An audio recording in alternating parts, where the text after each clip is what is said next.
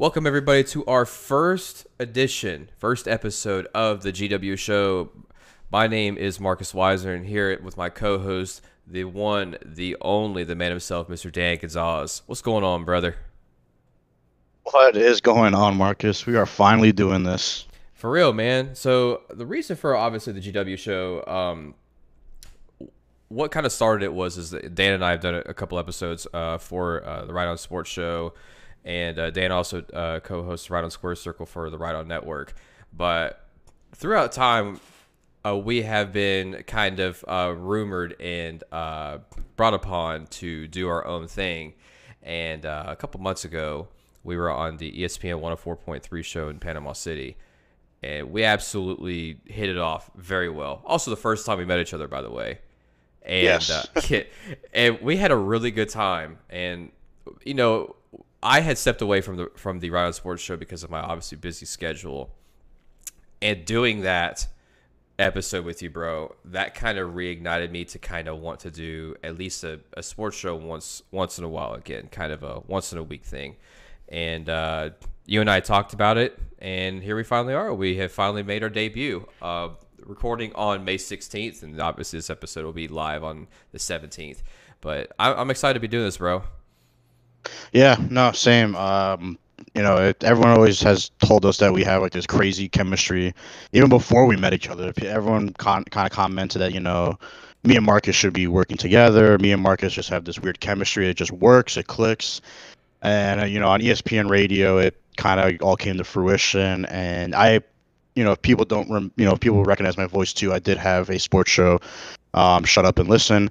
And this is kind of like the rebrand of Shut Up and Listen, complete new name, new co host, and, you know, I'm ready to rock and roll for this, honestly. And and you can still catch me live every Thursday, and we go and we post the episode on Friday, right on Squared Circle, so you can still catch me and my beautiful co-host Scott Hollinsworth talk about wrestling every week. Yeah, man, and you guys do produce a pretty pretty amazing stuff. I obviously tune in and listen to it at, at whenever I can. Uh, if not every episode, but definitely every other episode, for sure. Yeah, like I said, me and me and Scott definitely have we we built up our chemistry from the beginning and now. And Scott actually just did his first solo episode, and I thought he did a phenomenal job. I was so proud of him and proud of his growth throughout you know the last year or so. He did. Scott went solo. I, I couldn't make it, and Kyle couldn't make it. So Scott went solo, and he did a phenomenal job, and I was super proud of him. Good for him, man. I don't know if I could do a solo episode. I feel like it is I, difficult. I had did one. I did one too one day when Scott and Kyle couldn't uh, jump on. I actually did ride on Squared Circle by myself, and it was difficult. I, I mean, you have to kind of picture like if you're trying to entertain an audience, and it always kind of funny. Um, whenever COVID was kind of a big thing, uh, when Stone Cold did it, he did like "Give me a hell yeah," and there was nobody in the crowd, he had this like awkward pause. That's about how I would picture if you did a solo podcast. you know the funny thing is, I did it, and I'm like gasping for air because I can't. I don't want any dead air. I, want, I need to. It needs to be like a continuous dialogue going. Like you cannot stop. And I'm like at the 26 minute mark. I remember I'm like I'm like, all right, I'm cutting it short. I listed up all of our socials, and I'm like I'm out. and I chugged like a gallon of water right after I was done. But in all honesty, like a solo podcast I listen to. Some guys like I listen to like Michael Rapaport a lot, and he does a solo podcast for the for the most part. Mm-hmm. And you know he does it so seamlessly, and he was kind of like a motivation for me to like. I'm like, you know, I can give solo a shot here. Mm.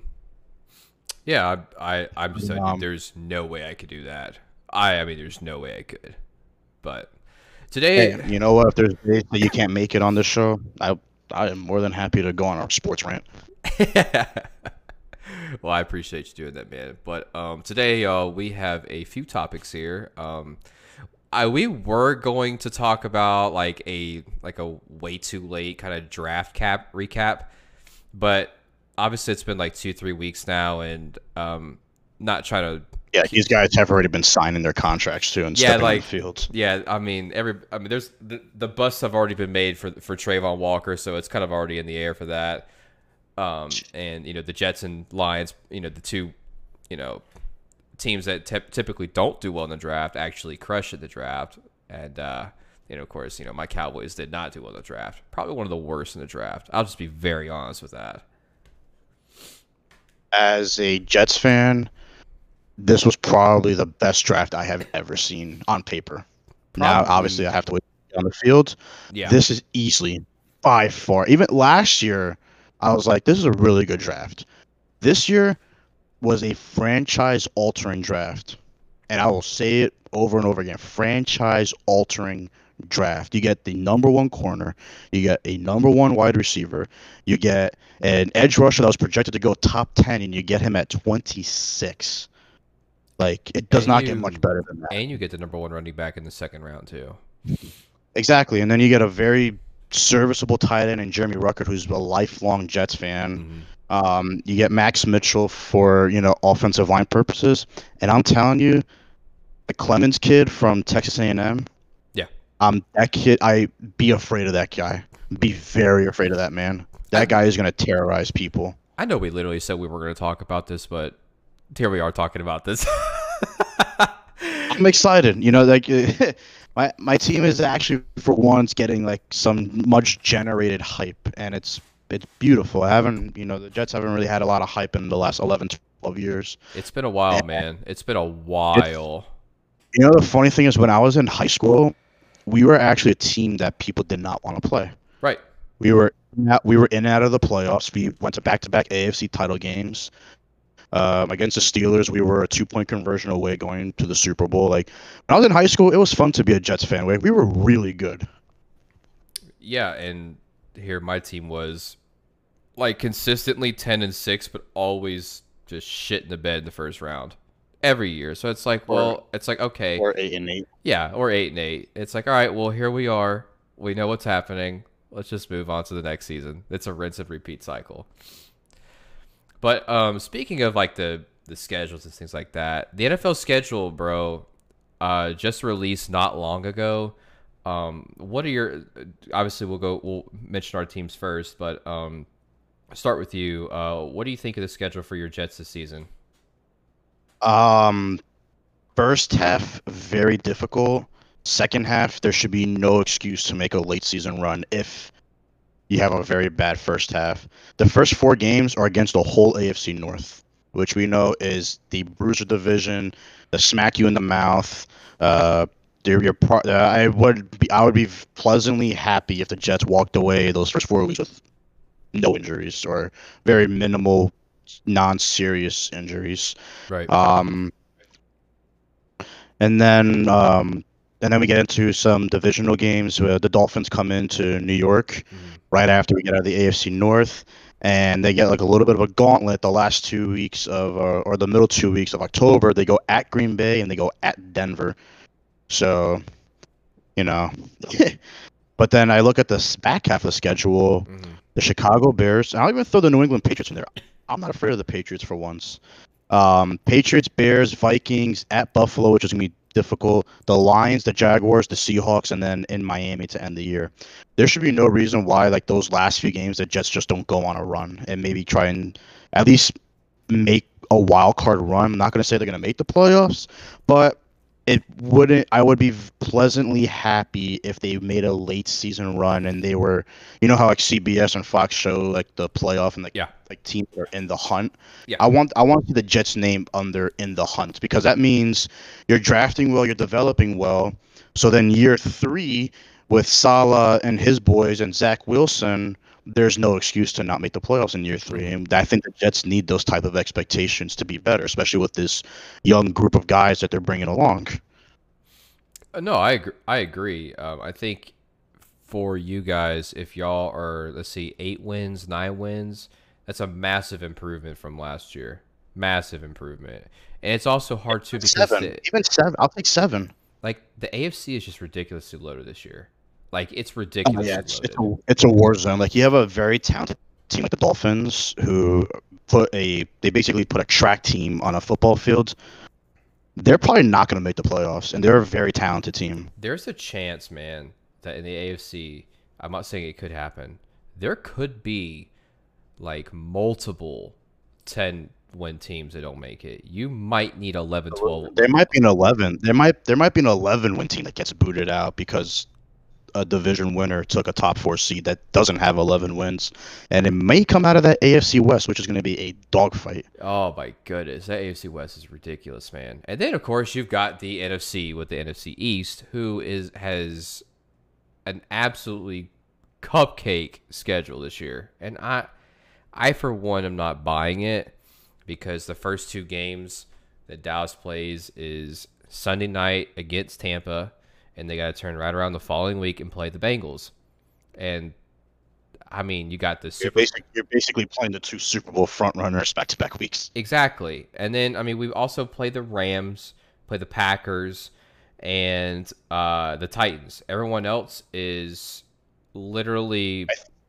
I, think the Titans drastically fall off this year. Right. I, I mean, that's not that's not too far fetched. It just all depends on what they actually utilize because if they if they do too much rush. with Derrick Henry, then this might be they're a gonna, CMC 2.0 situation where his just they're gonna rush. off. I think they're gonna rush. Um, they're gonna rush the um the development of Malik Willis, and I think it's only gonna hurt them. Right. And you know he has a lot of these comps, these player comps. You know, I saw I saw Patty Mahomes comp where, you know, the arm talent's there. He's obviously uber athletic. He can run out of the pocket, and you know they have the you know sit they'll sit one year, maybe play the last two weeks, and then the next year it's your job to take. You know, so a lot of them are projecting a Patty Mahomes career trajectory of how Patty Mahomes got started, but those are very lofty expectations. Those are massive and just because someone's just because someone's career starts out very similar to the best quarterback in the NFL right now does not mean he's going to be uh, Patrick Mahomes. The reason why Jared Goff got drafted first overall was because he went to the same school as Aaron Rodgers, and I will stand by that narrative until the day I'm dead. Well, that's also too because of the fact that the Rams went to LA and they drafted a Cali boy at the same time. They had to make a little statement on that. Yeah, like I said, if Jared Goff went to like Saginaw Valley State University as a quarterback, he's not going first overall. Like, do you think he, now that do, do you think now if uh, if the Rams had drafted Carson Wentz first instead of Goff, would Carson still be with the Rams? Yes. Yeah. Out with McVay. Hell yeah. Like I think I think if they kept did that and kept him, oh they probably God. win the Super Bowl. That they probably win the Super Bowl against the Patriots that first time around. Yeah, yeah, I agree. I think that I, I think they would definitely. I think they win that game. That's one of those like alternate like what if scenarios if um if they would have done if the that. Chargers drafted Peyton Manning and not Ryan Leaf. if the Giants didn't draft Eli.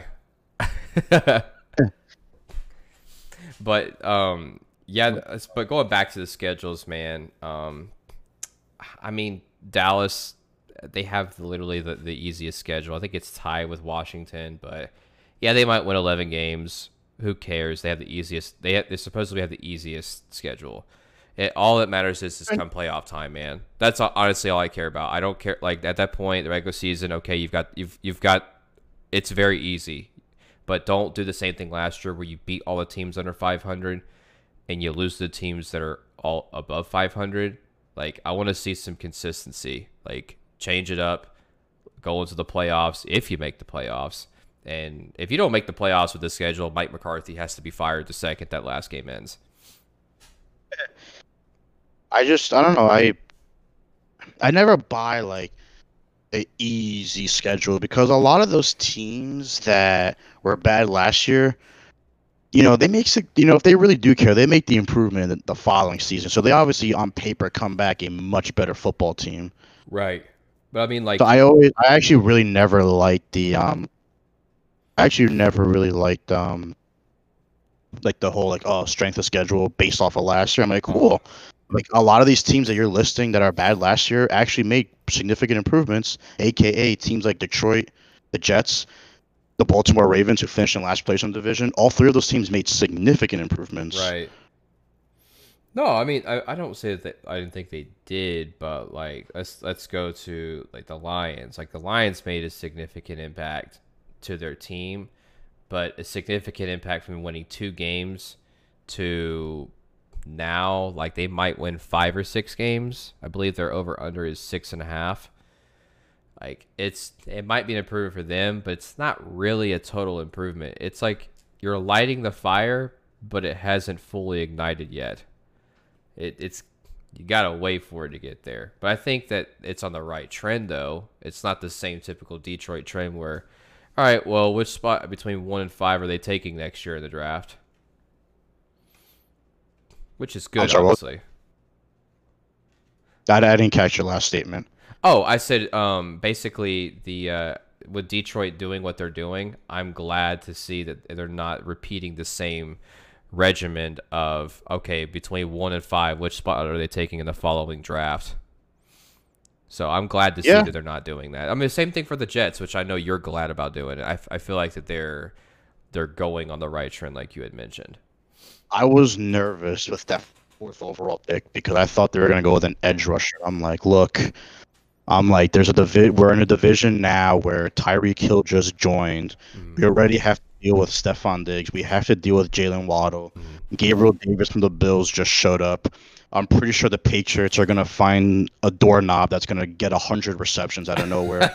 like, like, like, like, we need another corner. Like, like it can't be Bryce Hall doing. Bryce Hall was decent, but Bryce Hall to me is not a number one corner. Mm-hmm. He's a very good number two. Ahmad Sauce Gardner is a number one corner. And then you have DJ Reed, good slot corner, good tackling corner. It's exactly what they needed. They needed a corner with that fourth overall pick because obviously Derek Stingley got taken the pick before, mm-hmm. who I would have also happily taken as well at four. Yeah, but like absolutely. when when you know when um, Joe Douglas said, "What's the best way to stop a passing attack?" He said, "You build an edge." You know, you, you get the you get the edge rushers going, and I'm like, shit. I'm like, we're going for. I'm like, someone's Thibodeaux or Jermaine Johnson are going for, and I'm lucky. I'm super happy that Jermaine Johnson slipped, and apparently a lot of the Jermaine Johnson slip was because the media hyped him up a little too much, which on tape is very justified to hype him up. You see the tape. Yeah. And plus, and then you know, Florida State, and uh, you know, they didn't, they did not do very well. So no, and he was you, you can see he was like the shining star and he separated himself from a lot of people on that defense. Yeah. Uh, but then you have Garrett Wilson. You know, Garrett Wilson, someone, you know, he's five foot ten, but he plays like he's six foot four. And he runs he ran a four three eight forty, which is, you know, the Jets need a, that speed threat and mm-hmm. that that top off the defense type of guy, and I'm happy they got him. And like I said, on paper, it's super exciting. On paper, the, the offensive line is set. You know, your quarterback is comfortable.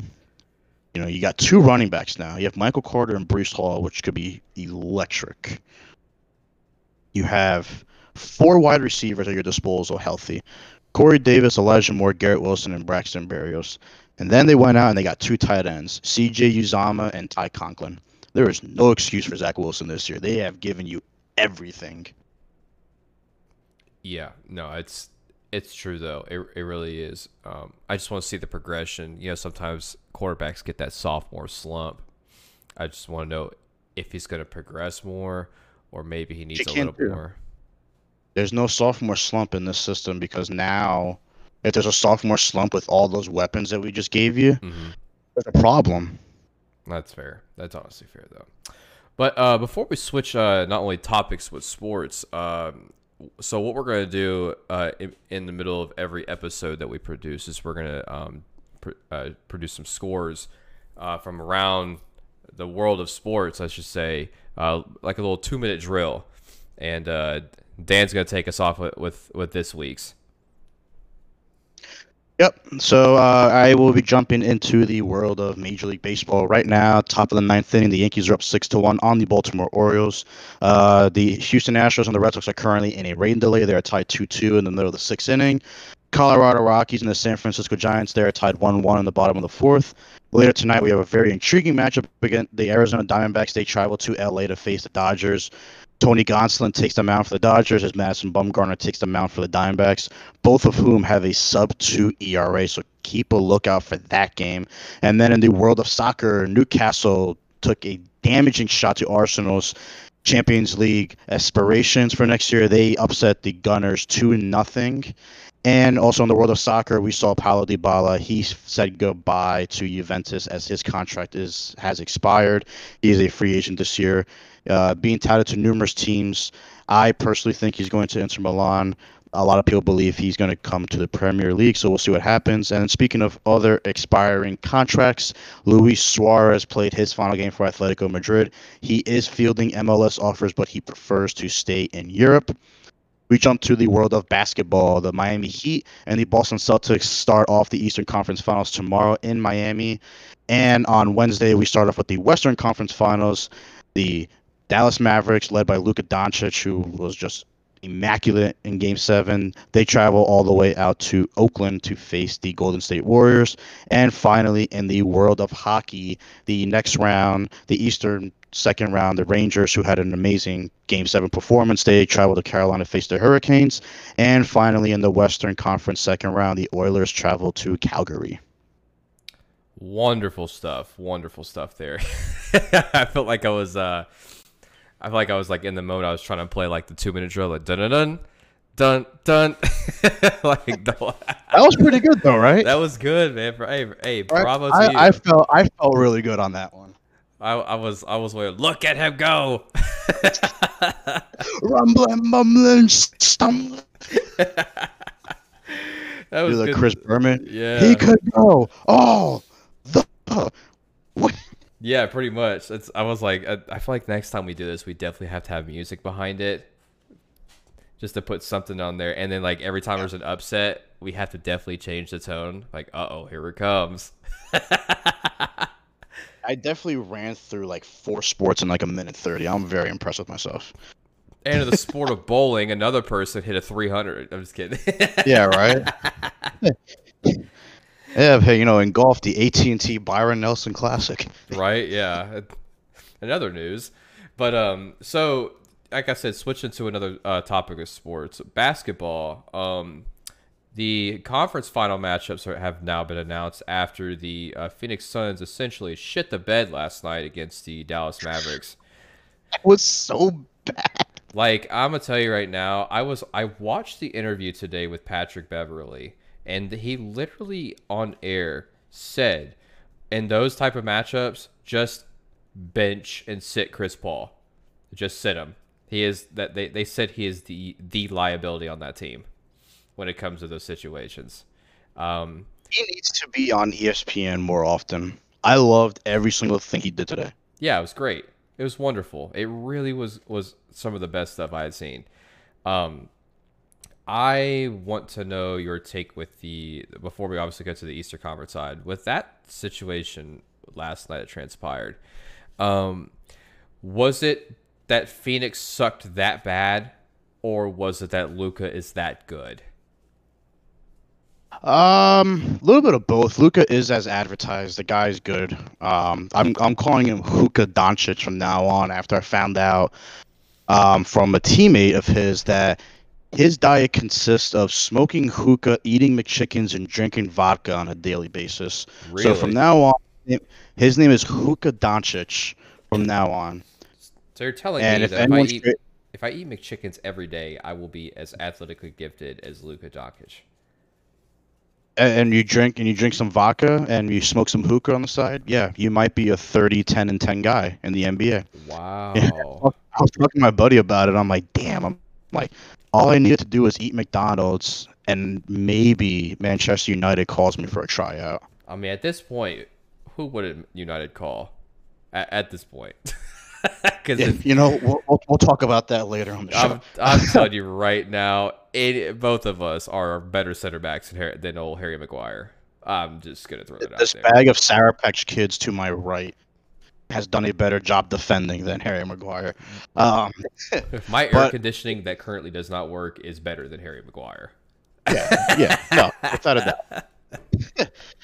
it's just as serviceable too. Right, No. exactly. But uh, no, Luka is as advertised, and the Phoenix Suns just played that bad. They could not hit a shot to save their lives. And I said the same thing about, excuse me, the Miami Heat uh, in games three and four against Philadelphia. They couldn't buy a shot. It wasn't that Joel Embiid was back. Joel Embiid was at 50, maybe 60%. That man was still not healthy. Mm-hmm. And I kept getting shit from Sixers fans saying, "Oh, you see what happens when Joel Embiid's back on the line." I'm like, he didn't do anything. He he he was like, it's like 13 and 10. Omer Yurtseven from the Heat can come off the bench and give us 13 and 10. Dewayne Right. Dedmon can do it. It was not because Joel Embiid was in there. It was because Miami couldn't buy a shot, and then in Game Five, Miami blew the brakes off of them because they mm-hmm. started hitting their shots. They won by like 35 points, and then in Game Six, after the third quarter, Miami blew the brakes off them because they started hitting their shots. If the Phoenix Suns started hitting their shots, it would have been a much closer game. I did predict Phoenix to win last night. I still, you know, kind of said, you know, Phoenix Game Seven, you know, Chris Paul's in it and whatnot, but you know, they they they failed me. And you know, I said it on ESPN Radio when you know when you and I were there. I said that this the Suns championship window is the fastest closing in sports, and that window's shut and it's locked right now. And I don't know how they're going to open it back up because um, a report came out just recently before we got on the air that DeAndre Ayton feels undervalued by the Phoenix Suns. So if you lose him, that's a major problem. And he's a restricted free agent um, this summer. I uh I know a buddy of mine, a really good, real good buddy of mine who is uh from the area, uh is a lo- longtime diehard Suns fan, and he tells me that he is ready for DeAndre Ayton to go, like just leave. He is tired of him. Dominant. He is a dominant center. Like if he goes, Phoenix is done. That from his point of view, it's that um the he's not giving hundred percent, and he's very like lazy at times. It's obviously I'm just kind of you know referencing of what he says, but I I think that you know every of course everybody on a team has their part, and if DeAndre Ayton feels that he is being undervalued, and that's being publicly announced, it's really hard to kind of rekindle everything going on because everybody played bad that game. I think Devin Booker had 11 points. Uh, Chris Paul had 10. Uh, just awful. Yeah, it was bad. Bridges couldn't shoot. No, Cam Johnson couldn't shoot. the whole team just didn't want to play. They just didn't want to play. That was just that was the end of it. Dallas wanted it more, and um, I think Phoenix got cocky. I think they got cocky. They played. They played very arrogant this year. Like last year, last year they were out to make a statement, and they, that's exactly what they did. This year they went in as the best team in basketball record wise, Uh-huh. and you know they played very arrogant, especially against Dallas. It was very cocky. Like Mhm, it was a different side of Devin Booker that I have never seen. Devin Booker was out here talking shit. Mm-hmm. And I'm like, damn, dude, never like you've you've always been kind of like the quiet assassin. Like he'll just come out, drop 38, and walk off the court. right. Like he's talking shit to Luka. He's talking shit to Jalen Brunson. I'm like, damn, dude. I'm like, you guys, you guys are, you guys are drinking the lemonade, and you know, you think your shit smells like cinnamon buns. For real, dude. And then on the opposite side of that whole the whole matchup too, Golden State, God, they look good, man. They look really good. I, I feel like that they're a lot uh they're talent wise from top to bottom. I think they're, I think they're gonna sweep the Mavericks. I don't I don't think they'll sweep. I think they might go to six games. They're gonna sweep them. It's I- bad. I, I mean, and the only reason I say they think they won't is I don't think that. Was the last time you saw like a conference final sweep? It's been a while, hasn't it? It's been a long time. It has. I can't. I actually. I can't even recall one honestly because I mean, usually, usually it is. It is the two best teams left standing, and that it's rare. But I Like, mean, you really have to go. And you really have to go in and just flat out dominate them. yeah, I mean, Da- Dallas is playing good ball now. Like obviously not as good as Gold State, but they're playing good ball. I, it would be Yeah, like a Dallas huge is a good shock. team, but like you have to. You have to do what you did to Phoenix. Like you have to limit the shooting, but like the difference between Phoenix is shooting and Golden State is shooting. Golden State shooting is way more consistent than Phoenix. Like Jordan Poole, Klay Thompson, Steph Curry are certified snipers. yeah, Like these guys, if if they make two in a row, just start getting ready for an absolute ass whooping. And no, you're you're- you're absolutely right. And uh, and then obviously you still got other pieces of that. Like obviously Draymond still does this thing. Like he's not going to put 30 points up, but he's going to be involved in every aspect of the game. And obviously, you know, Von, Kevon Looney had 21 rebounds in that clinching game against Memphis. Like that, that's obscene. Yeah, everybody plays their part and everybody succeeds in their part, and that's that's how you win championships. I mean, that's that's just the way it is. Coaching staff is phenomenal. The Warriors have two head coaches on their staff. Yeah. Steve Kerr and Mike Brown. Yeah. No, Like, I don't know how much beautiful that gets. Like, you have a defensive wizard in Mike Brown, and then you have an offensive-minded head coach and Steve Kerr. Like it just everything balances out perfectly. It's literally the it- it's the balance that Thanos wanted. It's just there. Yeah. I am personally hoping for Miami versus Dallas Part Three. I think that would be cool. A third time in the finals that they meet. Oh, yeah, that would be pretty sweet. But speaking of the of, of the Miami Heat, switching over to the eastern side of of, of here, you know, Boston was it? Heat and six. Yeah, he. Oh, dude, the Heat look very good. Like I, I typically okay. Just a disclaimer: I don't watch a ton of basketball. I, growing up, I I kind of got into it, um, but never really like had a team that I sat down and rooted for. Which I probably should start to find a team.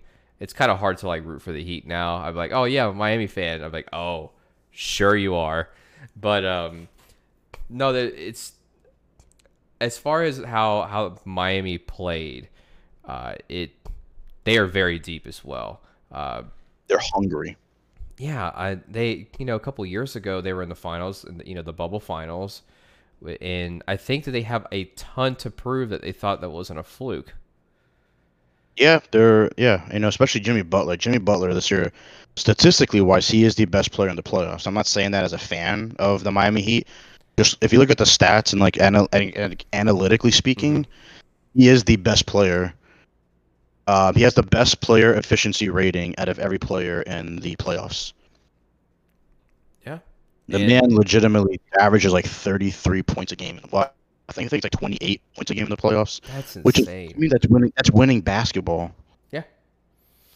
All of his numbers are higher than they were in the regular season, which means he wants this. And in all honesty, if this team makes the finals, they have to win it because that'll be two NBA Finals appearances in three years. You have to at least take one of them. Mm. And they have been one of the most consistent franchises over the last decade or so. This is their sixth time in 12 years in the conference finals. Well, I mean, to be fair, majority of the other times, I mean, you know who was there. You know what I mean?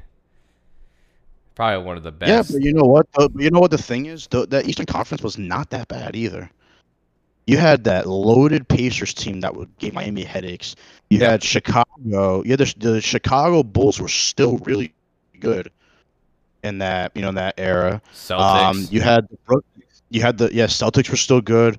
The Brooklyn Nets just you know they went out and made that stupid trade to get the you know the big three from Boston. Uh, without Ray Allen, obviously they went to go get Jason Terry, Paul Yeah. Pierce, and Kevin Garnett. Try, Right. and that I remember that I remember that year they swept Miami in the season series. They went four 0 against Miami, and then Miami beat them in five in the playoffs. um, the Knicks were really good back know- then too. The Knicks, uh, the Yeah, Hawks. yeah. With, they had yeah um, the Knicks, those that three point shooting team with like Steve Novak, Jason Kidd, like everyone on that team hit threes. uh-huh. Carmelo Anthony was still in his prime. Uh, the Eastern Conference was not bad when you know Miami was running the show over there. There was that Uh, one. I think there was one year they went down as a two seed. Don't forget, man. You cannot forget. You cannot disrespect the time frame of Dwight Howard in his prime with the Orlando Magic. Can't yeah, one NBA Can't- Finals appearance, and then you everything else went to hell. Can't forget that, dude. Yeah, but that that wa- and that was the year we were robbed of a LeBron Kobe final. Yes, That Yeah, was the it could have year we were robbed of it. yeah, but the Lakers would have smacked them too. yeah, I mean that was the that that was a, that was still a good series though with with Orlando. But um, it, I, I know obviously your thoughts because you're you're a Heat fan, but um, they're obviously they're they're gonna be facing the Boston Celtics after they, I would you say shockingly, won Game Seven against the the Bucks, or would you Uh, say no. well deserved, or I would say hard fought and earned. I respect Boston. Um, they're the team that I probably, if I had a list of team that I feared the most in the playoffs, it was definitely them. uh, Um, I'm a big Jayson Tatum fan. I've been a fan of his since he got drafted. I call him a young Carmelo Anthony. Um, he might even be better, honestly. Um, you know, Jaylen Brown is another guy. I said that he was going to be a really good player. He was a project player coming out, and I said that he was going to be really good. Uh-huh. Um, they're, you know, these are they're two very evenly matched teams. These are two teams that love to play defense. They shoot the three very well, and more importantly, they can put out eight or nine guys on the court, and the, each of those eight or nine guys knows their role and they can produce. Yep. So this is as evenly matched as a series as you're gonna get. Um, the best case scenario for me as a Heat fan, I wanted my I wanted Milwaukee and Boston to go seven games, beat the living crap out of each other, and let Miami come in and clean up the scraps. And, I think that's exactly what and I think exactly that's what's gonna happen. I think game one, I think Miami Miami plays better without Kyle Lowry. I don't know why, but they just play better with Kyle Lowry. Mhm. And now, you know, now I'm reading that Marcus Smart might actually miss game one with his foot sprain. It kind of balances out even more. Miami doesn't have their defensive point guard, and neither does neither does Boston. And I think Marcus Smart off of Boston is way more impactful than Miami not having Kyle Lowry because Miami is six and zero with Gabe Vincent as the starting point guard. Don't Mhm. ask me how. It is a weird, funny stat, but it just works. Yeah, this could be a, a I think like you said a good series. Um this one could It's go to evenly 7. It could easily go to seven, but in this case, you know, Miami having home court and Miami being undefeated at home in the playoffs, knock on wood, Miami gets that very, very slight edge.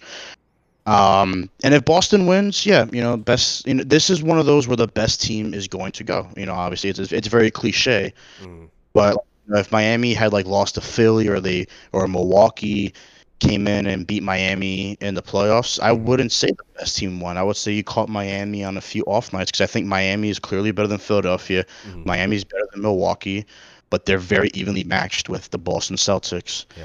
And at the same time, too, is every single person it was in my DMs saying, "You can't beat Boston. You can't beat Boston." I'm like, I'm like, did y'all not watch the playoffs two years ago? We kicked their ass in the playoffs. Granted, yeah, it was the bubble, but you're still playing ball. These are this, it's the same team. It's very true It though. really is. It really is almost the same roster as Boston, like Boston had two years ago. I mean, obviously the younger guys now have more experience, like you know, like Tay and Brown and Pritchard and you know both Grant and Patrick Williams. But you know, so did Miami. Tyler Herro is not a rookie anymore. Bam Adebayo's gotten stronger. Mhm. You got Butler, you have Strus, you got Robinson, Oladipo. You know, That's the one I I, think think, is going to be the big difference is Victor Oladipo. I think Miami's yeah, exactly. I think Miami's depth is better equipped to win than Boston's. You Boston, you can't you can't really rely on someone like a Payton Pritchard or a Daniel Theis or one of the Williams. Um, but you know, Miami, you can lean on guys like Tyler Herro and Victor Oladipo because those guys can go out and drop twenty whenever they want to. You know, Pritchard is someone that can, you know, he's very streaky. He's either hitting all his threes or he's not. Um, you know, Grant Williams, great game seven, but I don't, I really don't expect him to do anything like that in the in the playoffs or I, I, I, excuse me against the Heat. Um, Patrick Williams, like once again, another big body in there. I'm very excited to see Jimmy versus Jayson Tatum. that's going to be That yeah, one's yeah. that's Jayson Tatum has not faced someone like a like a pit bull like Jimmy Butler, and I think Jimmy Butler has not faced someone who's as good on defense as J- as Jayson Tatum right now. Right. So it's, I mean, it's pretty safe to say that this is gonna, like you said, this is gonna go all the way. Like, I, you don't foresee this being like a sweep for any in either side. No, I don't. I no. It this is um if if someone were to sweep Mm-hmm. one of if someone were to sweep, they're, that team is winning the NBA Finals because if you can knock out your biggest competition in your conference, mm you're gonna go you're gonna go kick the next team's ass. Right. Yeah. That, like I said, Boston is Boston's great, and like the, I think Boston Miami is gonna be um is gonna be a good. It's a good rivalry. It's it's been a rivalry since the mid two thousands, and it's just gonna keep going and going because these are two of the most consistent winning franchises right now in the Eastern Conference currently. Like Miami just Miami finds guys off the streets, like Max Strus, Duncan Robinson, Gabe Vincent. These guys come in and make immediate impacts. That's true though. Like man. it's scary. It's scary. It really is scary that you can find, you know, some guy working at Geek Squad at Best Buy, and he becomes a, a lethal shooter. Like it's ridiculous. so, um, I guess we'll go ahead and, do our picks for this. Um, I mean, I guess in in the Western Conference, it's really hard to go against Golden State to go into the finals just because of how good they are, and um, I think it'll be Golden State versus Miami in, in this one. I think so too. I think it's going to be Heat in six, Golden State in five. Now, do you think if that does happen, the uh, longevity, like if there's an extra time off for Golden State, do you think that would hurt them or help them?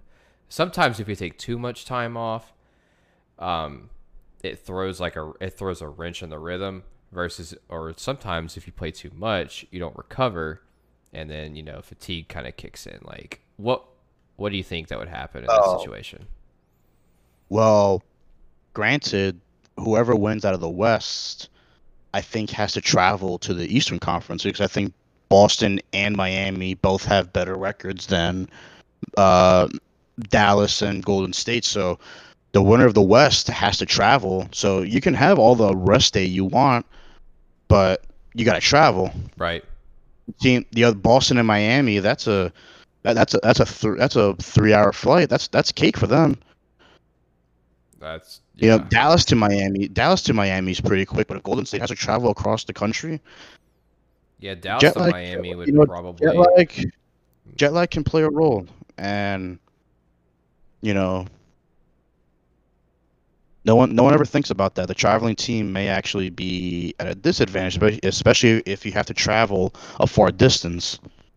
Yeah, exactly. It's kind of like with a whole, you know, with the schedule we brought on the earlier part of our show. Um, you know, the Pittsburgh Steelers, they're not even leaving the eastern, like the Eastern Time Zone. Like they're just that's which I think Yeah, is like they may actually have a good season. They may actually have a good season because they're going to be well rested. Yeah, they don't have to. They don't have to, you know, go like different, way different time zones. They don't have. I don't. Do they? They don't even play in London this year. Like they've got it made. They, they've they've got it made. But um, switching over to back. To, what's that? No, because we're talking about like the the Steelers don't play in London. Yeah. I was confused. If Woody Johnson, the owner of the Jets, is like a liaison to England, should the Jets automatically just have a London game every year? You would think so, right?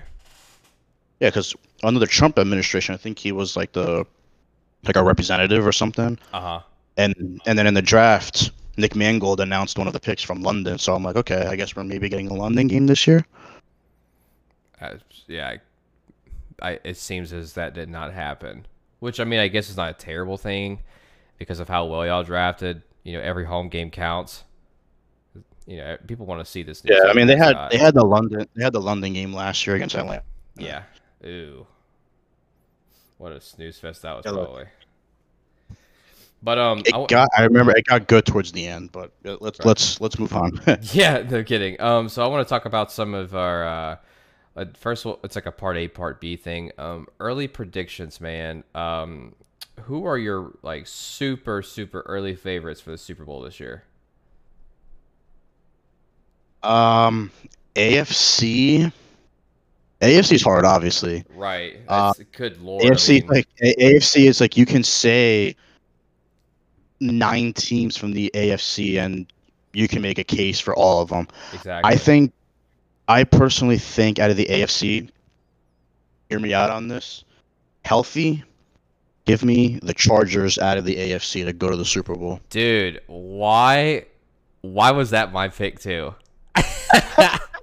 like literally, like that was that I was like, okay, I- team that's gonna that's gonna be under the radar because of how good their division is.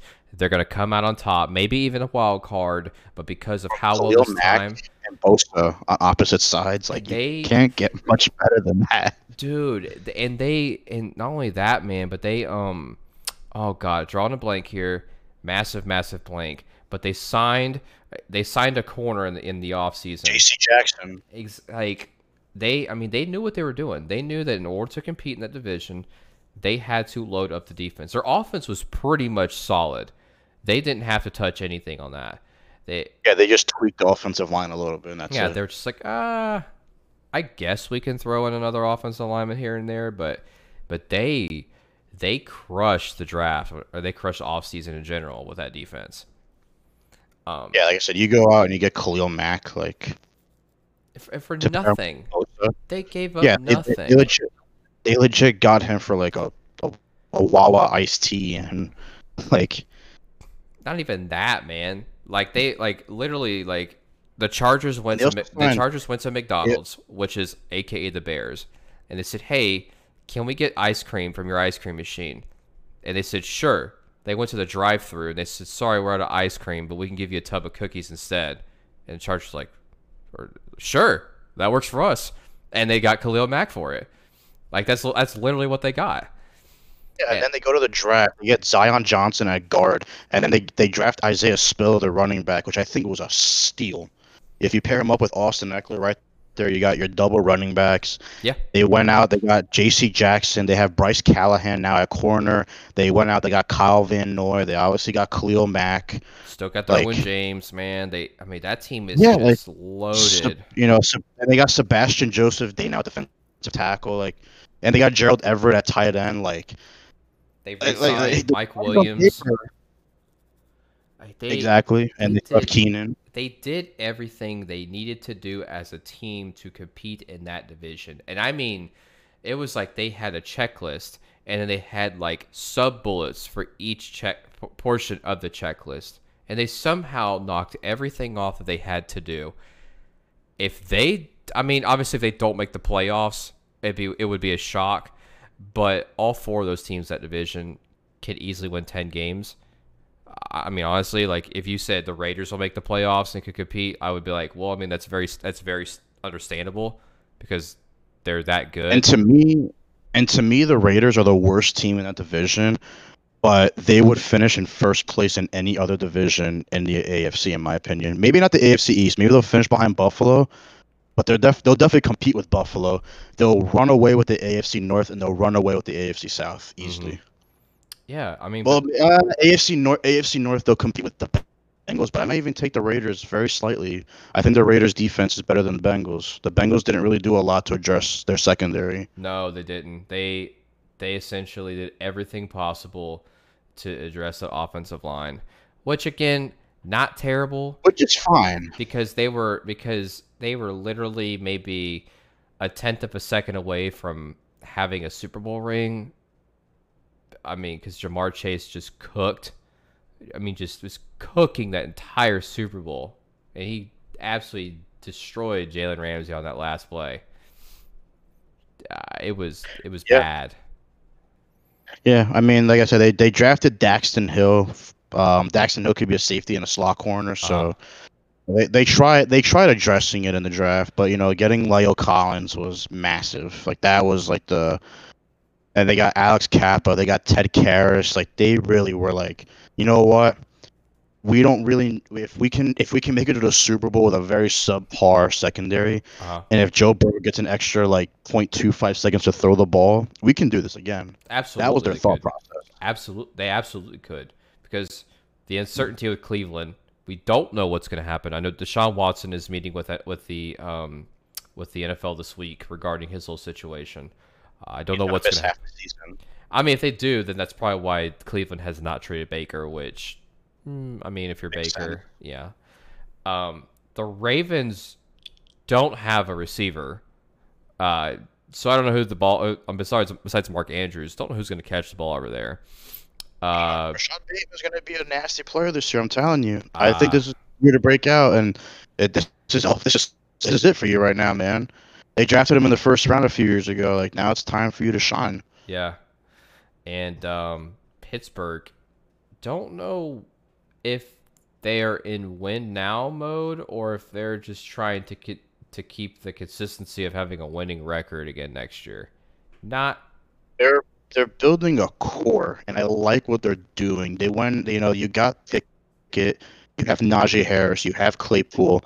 Uh, um, then they they drafted two wide receivers, right? They drafted that Calvin Austin kid from Memphis, who I'm a big fan of. He's going to Yeah. be their gadget. Um, I think they drafted. A, didn't they draft another wide receiver? I don't think so. I don't. I don't think I so. thought they. I thought they went. I thought they did a double wide receiver. Let me let me double check on that. They got. Yeah, they, they got. They got. They got George Pickens from Georgia. That's a steal. Where they where they got him. oh yeah, they they did, didn't they? Holy. Yeah. So like right. So like they have. They have a core. The offensive line is abysmal. Like like Kenny Pickett is Kenny Pickett or or Mitch Trubisky. They're gonna have a very hard time Yeah. behind that offensive line. Na- Najee Harris is gonna have a hard time too.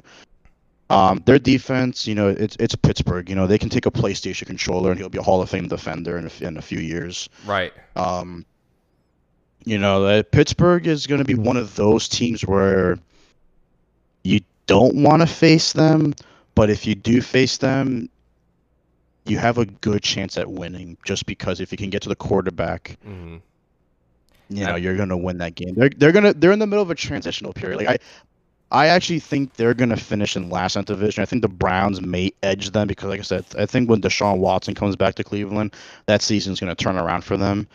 Um, Their schedule, I though, don't- overall, I mean, it is pretty tough. Like I said, they they they played the Bengals, Patriots, Browns, Jets, Bills, Bucks, Dolphins, Eagles, Saints, Bengals again, Colts, Falcons, Ravens, Panthers, Raiders, Ravens, Browns. So that's a season where they could they could win eight nine games. That's a season they could also win five to six games. Uh, I don't know what the what the the game plan is there. Obviously, Mike Tomlin is one of the best coaches in the league. I think there's no question. yeah, on that guy, the guy's a the guy's a genius. Um, I, I don't know how he's um, dealt with some of the personalities he's had the last few years and, and everything, and still managed to be successful at what he does. He's he's a fantastic coach. hear me out on this one. The New England Patriots finished in last place in the AFC East this year.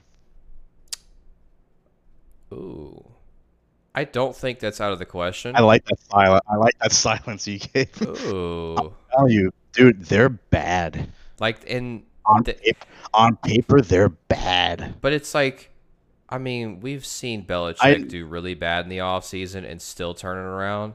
I think, Dude, at this I'm point telling you, I think I think he's selling. I think he's selling out. They they drafted an offensive lineman in the first round that had like a fourth round grade. yeah, and they didn't do And the anything. Rams the- laughed at him. They didn't do anything in free agency. Like, what did Yeah, they do? And while while you have Buffalo, who, who doesn't really need to get any better, they're just they bring they they're like, yo, let's just run it back. We have the same team. hmm Um, Miami obviously went out and had a hell of an offseason, and they just signed Melvin Ingram yesterday, so that just adds to their defense. Obviously, we see what the Jets are doing. Everyone's loving the offseason the Jets are having. But then you have the Patriots, who last year they went out and, you know, gave everyone a blank check and said, write what you think you're worth on it, and we'll pay you. And only two of them worked out, and Hunter Henry and Matthew Judon. Jonnu Smith was crap.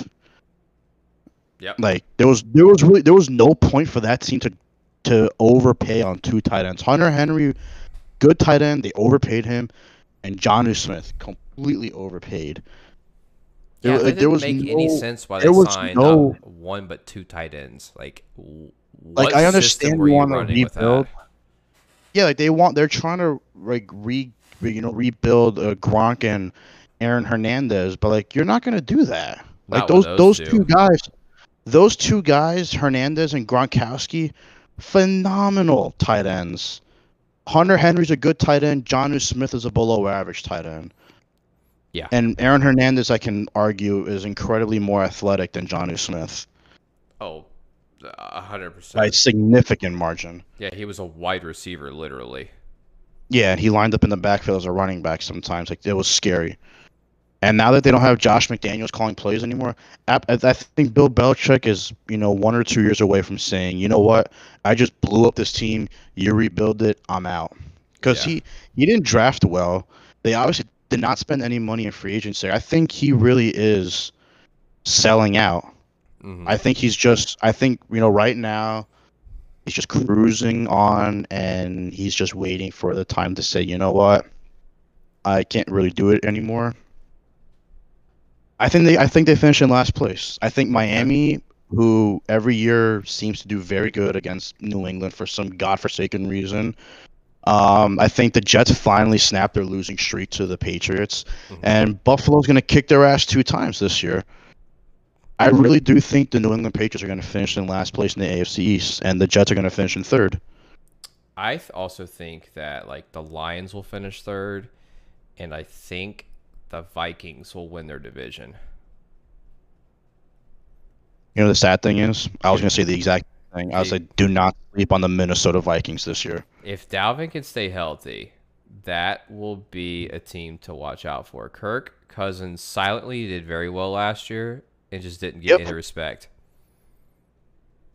He did. If really you well. um, and if so, um, I said we, we both agree Chargers will we think very early on right now before, you know you know obviously God forbid we're not calling this but you know training camp injuries and preseason injuries. right. Um, on paper right now as it stands, we're both saying Chargers are going to come out of the AFC Yes. as the champions. Yes. The NFC. Okay. Oh, so- you do NFC. You do NFC first. I want to see if we have the if we're on the same uh, thinking line right here. Oh man. So the NFC is really really tough because and I'd say tough on the opposite side, Everybody is super competitive on the AFC. The NFC is like everybody didn't do great in the off season. Like it's it's bad. I could I could easily just throw the Buccaneers in there because they literally have the fa- the highest over under at 11 and a half wins this season and call it a day because Tom Brady's back. But I don't know how their secondary is. Their secondary is pretty awful. It's it's bad. Yeah, and the Jets and the Jets took Jordan Whitehead away, so now he's the you know that that's a that's a that's lost a big piece. That's a safety. that lost Alex Cappa to the Bengals. Um, uh, and then with Green Bay, man, yeah. Green Bay they they lost obviously Davante Adams. They did not get a wide receiver. They lost uh Valdes-Scantling as did get a well. wide- They did get they did get a wide oh, receiver. Oh, that's right. Well, I mean they They didn't got Christian Watson, who I was a big fan of. Yeah, they didn't get one day one. I'm, I'm, yeah, they got another. Yeah, he was. He's a great player. I think like versit or athleticism or versatility. That he was graded a 99. So I think, oh man, he might be a solid fantasy player to watch out for in the late rounds, if Oh, he definitely is going to be. if he uh, doesn't turn up in the preseason or training camp and people just way too early pick him. Uh, I, I'm gonna go with the Rams again. I'm gonna take. Okay, we're we're not on the same we're not on the same wavelength then. Okay, I don't like. I mean, NFC East again. Uh, I don't think Dallas does anything. Um, If they win the first round of the playoffs, maybe we'll see something about that. The Buccaneers is a very high second. They might win it, win the NFC East to represent it, but the Rams, they, they seem pretty intact. Like they didn't really lose a whole lot, and they and Matthew Stafford looks like he's ready to run it back again. He got that taste of not being in Detroit, getting that Super Bowl. He's gonna want it, want to go back and get it again. What you think, bro? I, I, I like sensing this silence and this like you're about to throw me a wrench here as far as what you're about to say, and I, I'm kind of Oh, worried about it. You're gonna Is it is it the Niners or the Cardinals or something like that? No, no, no. So you know how we said that the uh we said the Minnesota Vikings were gonna win the A- the NFC North. You got the Vikings went, going to the Super Bowl. Nope. Who? The Green Bay Packers are gonna represent the NFC in the Super Bowl. Oh, okay. So you think they're going to do it, but as a wild card? Um. Yep. I, I, I really do think, you know, I don't, I don't want to say that you know Davante Adams was a distraction or anything, Uh-huh. but he definitely, obviously, the guy that like you're gonna target on the field. I think now that Rod can really spread the ball around, he can, you know, and and he's one of those guys that he makes every other wide receiver better. Yeah, that's. I mean, Like it- that's very true though. He has, he, ha- he has that innate ability. He has the the Drew Brees, the Peyton Manning, the Tom Brady, you know, gene, where you know I can get a plastic bag, and I can make that plastic bag a Pro Bowl wide receiver. Uh huh. Now, their defense healthy, very good. They went out, they drafted Quay Walker and Devonte Wyatt. Two college teammates are going to be on the same team. The, the chemistry is already there. You go out and you get Christian Watson. This is a big boy. This man is six foot four, and I think he ran like a sub four four forty. Yep. That's terrifying. That is terrifying. And then they drafted someone who I think is going to be a steal. Um, Romeo Doubs, the wide receiver from Nevada. Another, he's a speedy, speedy motherfucker. Uh, he's going to be a punt return guy as well. Uh, you know, I think that's going to be someone that uh, Lafleur is going to use as a uh, as a gadget type of player. Mm. Um, another wide receiver too, Samori Toure from Nebraska, another wide receiver they drafted. I trust all the wide receivers the Packers draft as long as Aaron Rodgers is the quarterback. He will give them the ball, and they're gonna be just fine. Yeah, I, I really, I really think a healthy Green Bay Packers team is still terrifying. They're younger on defense now. You know, I'm not gonna say they went out and they replaced Davante Adams because that's that takes years of developing some of these wide receivers.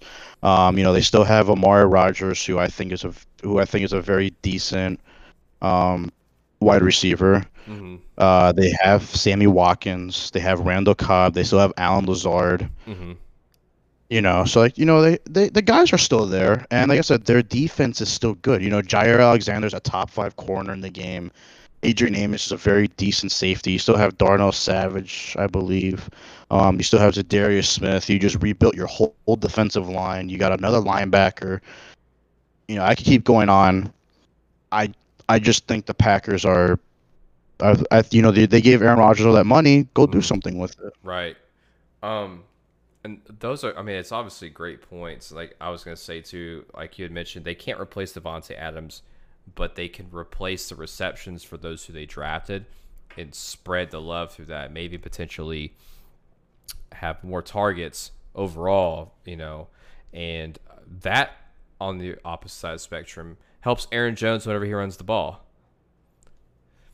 Yeah, and you still have AJ Dillon too as the as the bell cow. Yes, dude. And I think AJ Dillon, hear me out. I think AJ Dillon could be the starter by the end of season or maybe postseason. AJ Dillon is a very good running back. Very good. And Yeah. I, you start you start to kind of see the reps slowly. It's not a sudden thing. It's not like whoa whoa whoa like uh why are all his all why are why is he getting more touches? It's it's like a slowly thing. It's like one here, one there, but he's getting more volume, more opportunities, and he's doing well with it.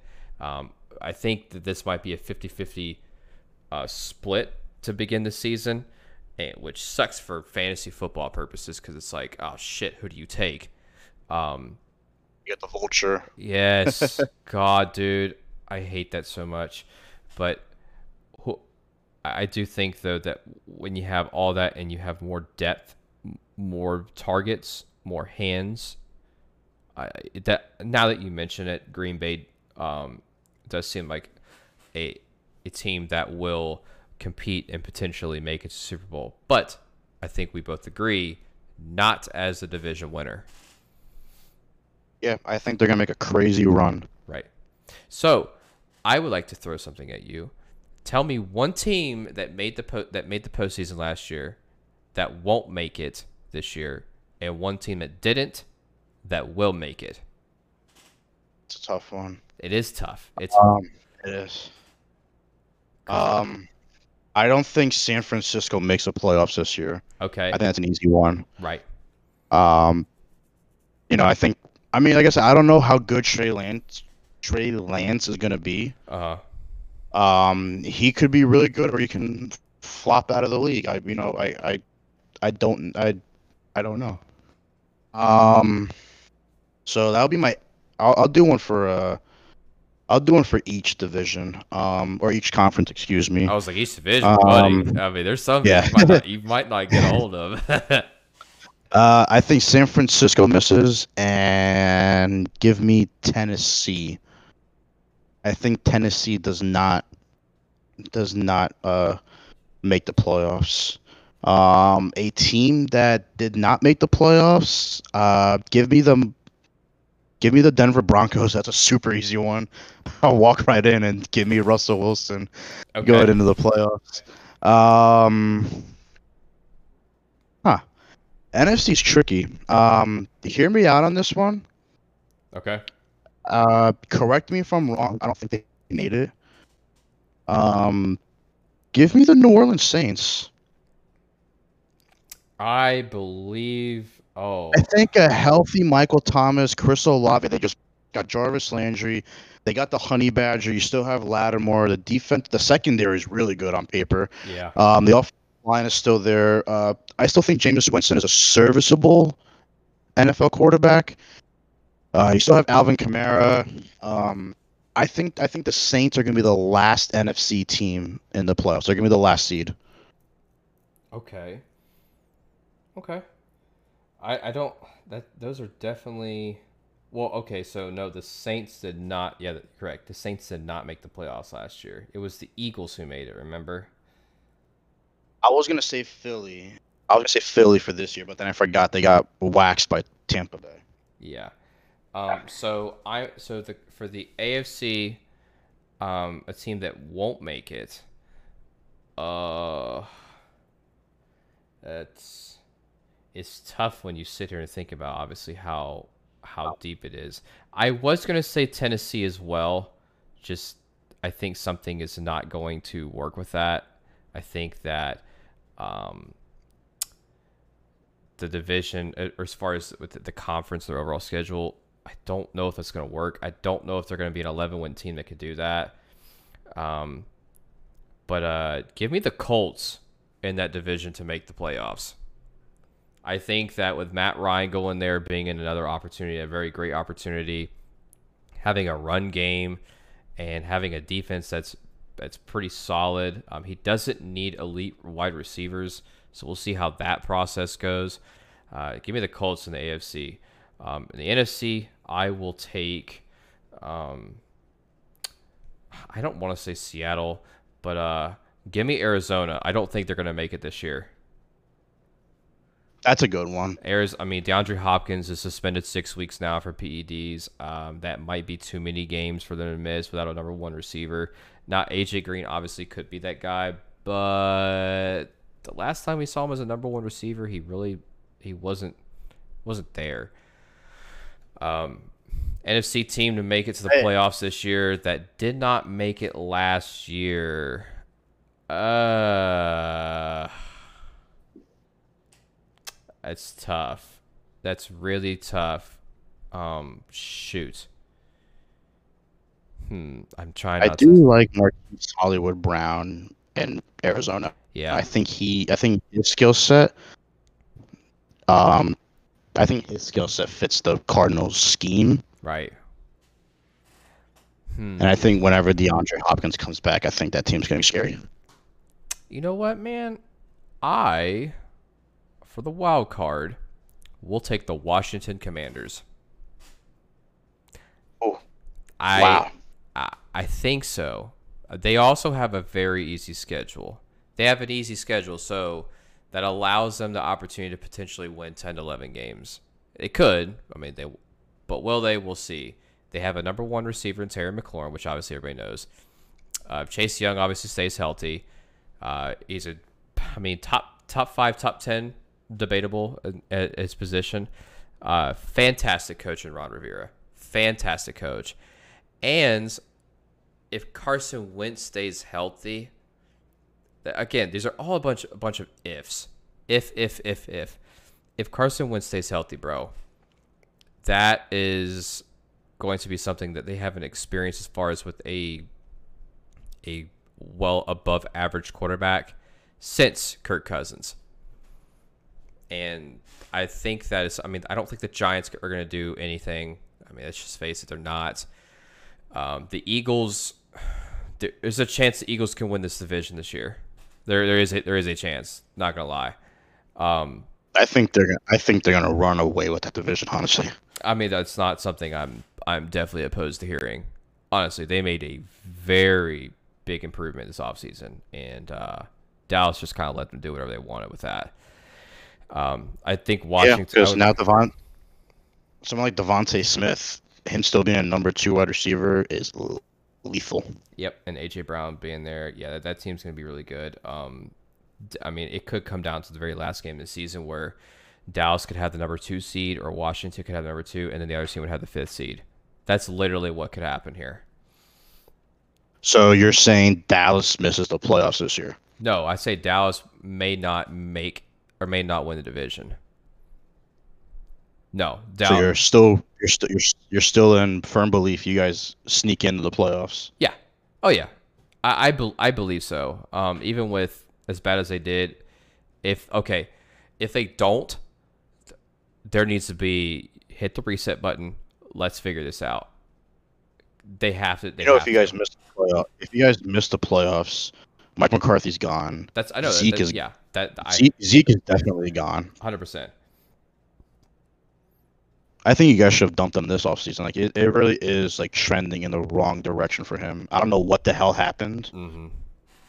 Well, but it's really like he. I know the running back shelf life is not good in the NFL, Mhm. but he brings it to a different level where like now teams just don't even want to touch a running back in the first round of the draft. well, he um Like, uh, even last year. even Breece Hall. Breece Hall was still kind of a. I don't want to say he was a reach, but it's like he already had a massive workload at Iowa State. Now you're gonna put him on the Jets, who are gonna. The Jets are are they're gonna be a run first team. I mean, luckily he has a good running back by committee with you know Mm-hmm. Tevin Coleman and Michael Carter, but like still, man, like the you know you only you can only get so much tread on those tires by the exactly. it's sad. By the time a running back, by the time a running back is like 29, 30 years old, Mhm. it's done. Yeah, no, probably before that, man. Probably 27, 28. It's just getting Yeah, especially if you were like the, especially if you were like the primary running back, you're done. Like Chris Carson for the Seahawks is already done, and I think he's only like 27 years old. The CMC is And they just drafted Kenneth Walker. yeah, the CMC is literally um, on a decline. He's done. Yeah, CMC. I think the Carolina Panthers should have traded him and get like a massive draft haul from somebody, and they could have drafted. Uh, they could have drafted Breece Hall or um, Kenneth Walker or you know Isaiah Spiller or you know they could have gotten a running back. They were poten- he was in a package, a trade offer package for Deshaun Watson a while back. And If I was if I was Carolina, I would have.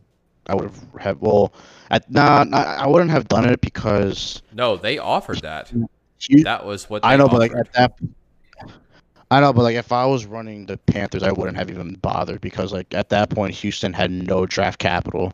uh-huh. Now, if they had if they had continued doing the last trade to the, the Browns, I would have been like, hey, I Mhm. see you have some nice draft picks now. But what does CMC look like? Right. Yeah, that's I'll be honest with you. I'll be honest with you.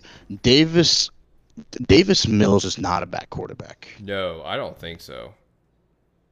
I think I, when he got drafted, I said he was a steal. And I think he's a very, I think he's gonna be very serviceable. He's not gonna be, he's not gonna be like a Pro Bowler or anything. Uh-huh. He is gonna be, he's gonna be maybe uh maybe a step above Andy Dalton for a type of career, maybe even Jay Cutler, Right. Which is not bad. I mean, those guys had you know decent years. Yeah. No, they no, they they didn't have it. They were it was like a um I mean, Andy Dalton still made the Pro Bowl and stuff like that. Like it wasn't like he wasn't bad. Because he had the Bengals in the playoffs, and then he got hurt. And you know, if Vontaze Burfict wasn't an idiot, you know, AJ McCarron gets a playoff win. Exactly. But that was all set up. That was all set up by you know Andy Dalton having a great year. Yeah, exactly. But um, guys, I think we're gonna cut it short. We're at an hour and fifteen minutes right now. I, I think we had a hell of a first episode. Um, and obviously, uh, we're gonna continue to to uh, provide more great content every week. Um, we'll be doing episodes every Monday, releasing them on Tuesday on uh, Spotify. And here soon, we will have all our, our uh, social media pages up, and along with a intro and outro here soon. So Yeah. Um. Actually, the TikTok page has just been created. Oh, Uh, you can follow- go. TikTok. Yep, you can follow us at TikTok at GW Show. It is all one word at GW Show. Um, I already made I made one post already, trying to get the thing kind of up and moving. You know, it's a slow process, but you know, we'll get there. If you want to see the first post, it is me laughing at James Harden's stat line from Game Six of the NBA semifinals. all right. Well, hey guys, again, uh, thank you so much for listening to our first episode. Uh, just let us know if there's um, anything you want us to discuss on the way for the next episode. Um, on the releases on May 24th. Until then, uh, appreciate y'all coming by here and uh, have a good week. Adios.